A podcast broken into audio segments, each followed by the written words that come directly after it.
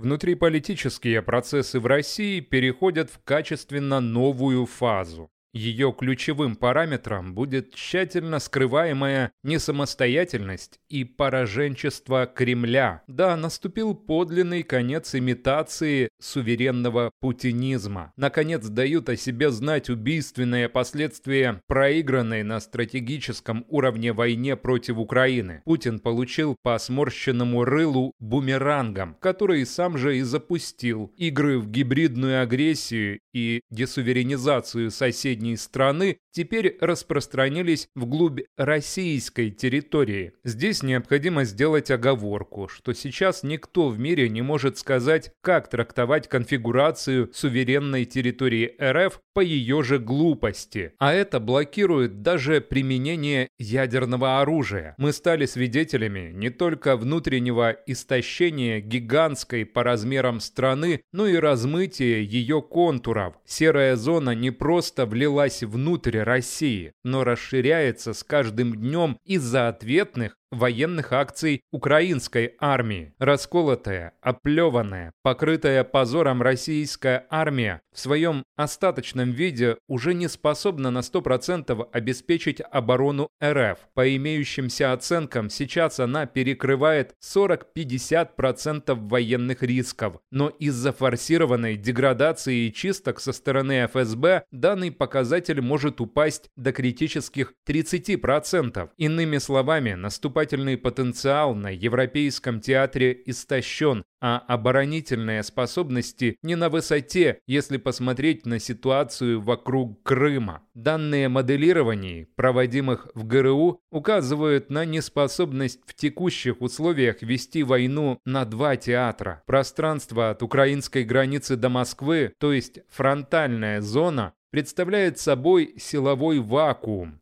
Туда постепенно отводят часть войск с Украинского фронта для организации обороны. Отправка пригожинцев в Беларусь – часть плана по укреплению Смоленского направления, ведущего к Москве. Как показал опыт мятежа 24 июня, на марше современная армия даже средней страны способна дойти до российской столицы за 48 часов, подобно Сталину, который в 1939 году уничтожил на старой границе оборонную линию, но не успел создать качественно новую линию Молотова перед германским нападением. Путин наступил на такие же грабли в Украине в 2022-2023 годах. Не за горами развитие края крайне интересного сюжета в российской серой зоне. Возвращаясь к опасениям ГРУ по части второго театра боевых действий, нужно сказать о двух опциях. Первая, довольно очевидная, это Кавказ. Турция готовится к очень большим операциям в районе, и попытки Путина дать пощечину Эрдогану с разрывом зерновой сделки обернется для него пожаром в одной из северокавказских республик. Вторая опция – Северный фронт. Расширение НАТО за счет Швеции и Финляндии означает начало большой игры в Арктике. Там РФ уже и противопоставить-то почти нечего. Опустыненный в силовом плане север России превращается в легкую добычу. Но вернемся к событиям на злобу дня. Уже ясно, что уничтожение армии Шойгу дамбы Каховской ГЭС, лишившая Крым воды, стало прелюдией к уходу с полуострова. Косвенно на это указывает усиливающееся военное давление ВСУ на полуостров с целью его изоляции. Похоже, жест доброй воли по Крыму – лишь дело времени из-за нарастания масштабов других проблем в сфере безопасности. В обозначенную канву хорошо вписывается история с задержанием героя ДНР Гиркина. Авторитарный вождь оказался настолько немощным политически, что даже откровенный маргинал, такой как Гиркин, стал представлять для него сильнейшую опасность. Учитывая общее настроение народных масс, данный персонаж какой-либо погоды в российской политике не делал. Он паразитировал на теме спецобосрации и клал деньги из пожертвований сердобольных турбопатриотов в свой карман. Так в чем же дело? Гиркин не только критик текущей линии ведения войны, но и символ российского захода на Донбасс. Его устранение из дискурса